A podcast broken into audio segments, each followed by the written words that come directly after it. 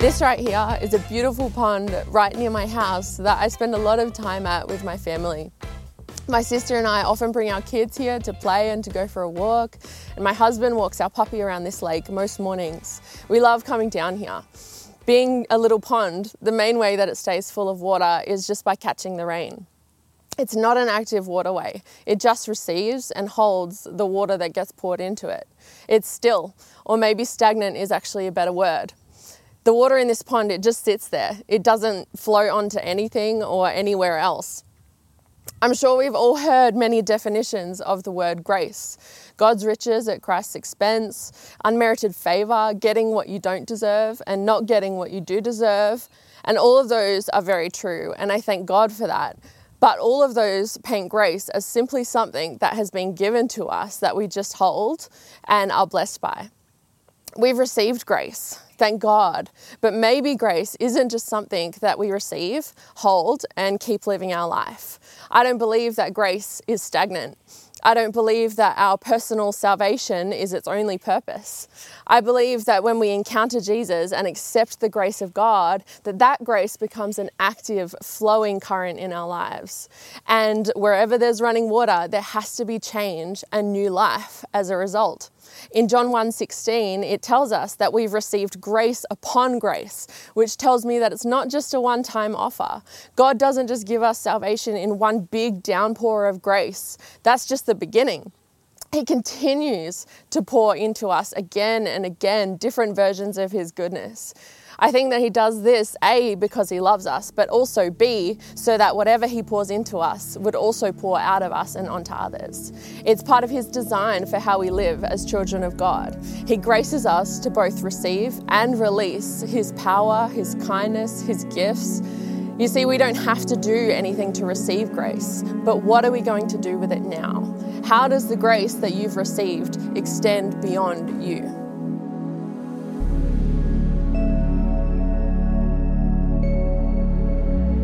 The parable that Jesus tells in Matthew chapter eighteen comes to mind when I think about the flow-on effect of grace.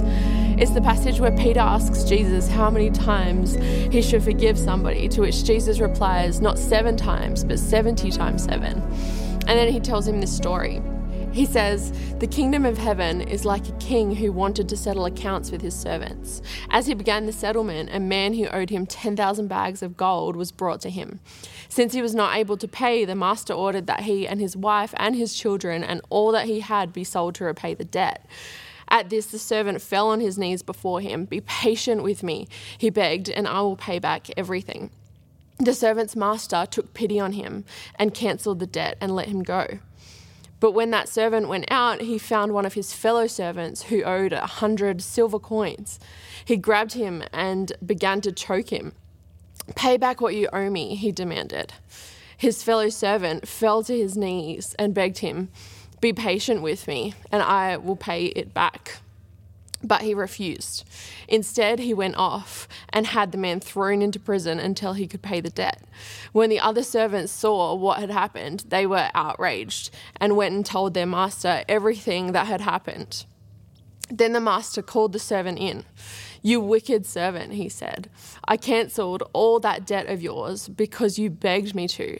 Shouldn't you have had mercy on your fellow servant just as I had on you?' In anger, his master handed him over to the jailers to be tortured until he should pay back all the debt owed. This is how my heavenly Father will treat each of you unless you forgive your brother or sister from your heart." I'm sure we'd all read this story and be disgusted at the man who had received grace but refused to extend it to somebody else. He was more than happy to receive grace, but for some reason that Jesus doesn't see necessary to explain, there was a serious blockage in his heart to be able to let it flow. Maybe Jesus didn't give him a reason to point out that there is nothing that justifies a blockage of grace once we've received it. It seems to me that this man thought he was entitled to deal with his property the way that he decided, even though the king had dealt with his property with so much grace. His sense of entitlement meant that he was completely unchanged and really didn't grasp the gift of grace at all. To truly grasp grace means that we have an understanding that we are entitled to nothing but death, and therefore we are freely generous with everything.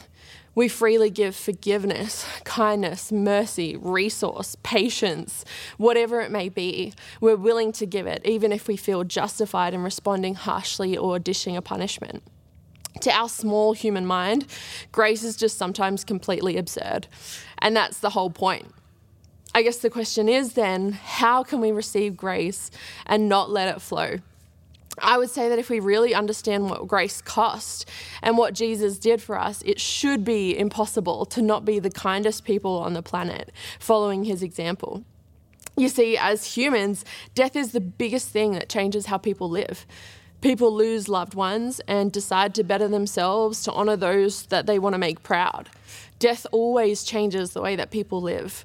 And if it was by Jesus' death that grace was extended to us, then how can it not drive us to live better lives?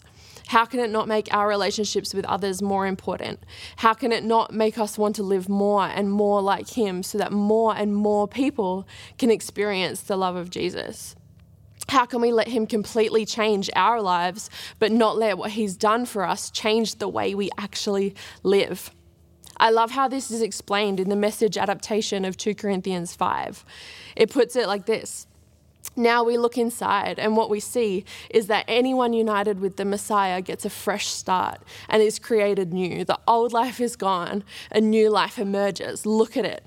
All this comes from the God who settled the relationship between us and him and then called us to settle our relationships with each other.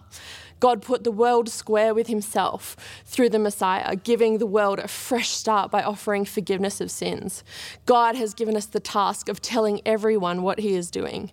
We're Christ's representatives. God uses us to persuade men and women to drop their differences and enter into God's work of making things right between them.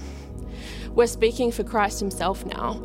Become friends with God. He's already a friend with you.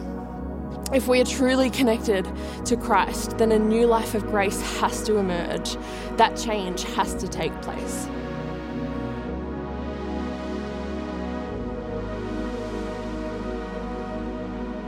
In Romans chapter eleven, verse six, it says that if grace were based on works, then grace would no longer be grace. The Bible and the gospel make it very clear that grace isn't something that we can earn. It's purely the kindness of God. It's something that is freely given and only needs to be accepted. Thank God we don't have to clean up our act. We don't have to be perfect or clean in order to come to God. However, if we are to truly accept his grace, the result is a clean, righteous life. We don't earn grace by living right, but when grace is received, a righteous life is produced. Picture this. God lives in the most beautiful house you've ever seen. And because God is holy and pure and perfect, his house is absolutely pristine and majestic. And you rock up to God's house covered head to toe in thick black mud. He opens the door and he takes a look at you. Does he just let you come in as you are, but doesn't let you come near him, doesn't let you touch anything, doesn't let you go anywhere? Or does he show you to the bathroom and give you a fresh, clean set of clothes and then embraces you like family and gives you access to everything inside that house? Which is more gracious? Grace comes with new clothes and a new home and new freedom and a new way of life. And all that is required of us is the willingness to put it on. He's asking us to put on our robe of righteousness so that we can truly have intimate connection with him and so that we can take the riches of being in his family out and freely give to others, that those who would see us would catch a glimpse of his goodness. The Apostle Paul puts it like this in Titus chapter two, verse eleven to fifteen. It says, "For the grace of God has appeared that offers salvation to all people. It teaches us to say no to ungodliness and worldly passions and to live self-controlled, upright and godly lives in this present age, while we wait for the blessed hope, the appearing of the glory of our great God and Saviour, Jesus Christ, who gave himself for us to redeem us from all wickedness and to purify for himself Himself, a people that are his very own, eager to do what is good." There's a continual washing that takes place when grace flows. Dirt creeps in, but the Holy Spirit points it out to us and helps us deal with it. Grace isn't just a get out of jail free card. In fact, it's always tied to righteousness. When it couldn't be tied to our righteousness, it was tied to His. And now that we're seen as righteous by God because of Him, we live up to the life that He purchased for us out of gratitude and love. Love for Him, love for each other, and love for those who don't know Him and need to see a picture of His love before they start on their journey to Him.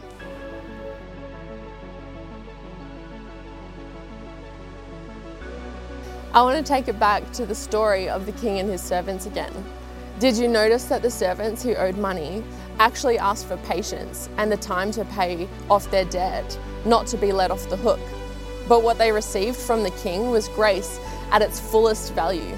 Could he have given them an extended deadline to pay off their debt and that still would have been gracious?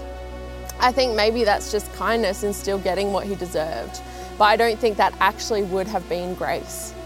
The difference is that grace is given at full value. Nothing is off limits if given grace. It doesn't matter what we're losing. It doesn't have an end. How often do we mistake giving kindness in still getting what we deserve as grace? We let ourselves off the hook of really giving grace rather than letting others off the hook of giving us what we think we deserve. There's a peace given to us when we choose not to put an end or a limit to our grace, and we let the Holy Spirit direct our responses. But we have to trust that when we go the whole hog and forgive as Christ did, that His heavenly reward is greater than any loss. Where does your grace end? Where's the limit? Does it run out at a certain price point? Does it run out after years of the same wrongs and the same arguments happening? Does it run out at a certain number of offences? Or are you willing to give grace upon grace, or seventy times seven? The ability to extend grace at its fullest value readily and easily keeps us fresh and it keeps us fruitful. I'll leave you with this thought. In First Peter four verse ten, it says that each of you should use whatever gifts you have received to serve others as faithful stewards of God's grace in its various forms. Grace doesn't have to be reactive to a situation. It's proactive. We can use the gifts we have received to serve others constantly, every day being active in serving others, not just limiting grace to a response, is what really keeps the flow of grace going.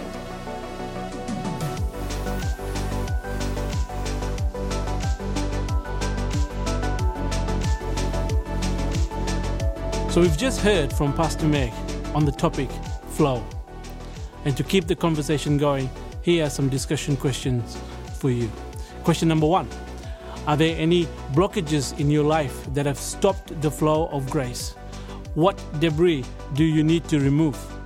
Question number two, the scripture in Titus two verses eleven to fifteen tells us that grace teaches us to say no to an ungodly life. How do you think grace teaches us in holy living? Discuss this with your group. Question number three. What are some ways that you can steward the grace of God in your life? What can you do today with what He's already given you to bless others? And once you've done this, there will be some prayer points on the screen for you to pray for. God bless.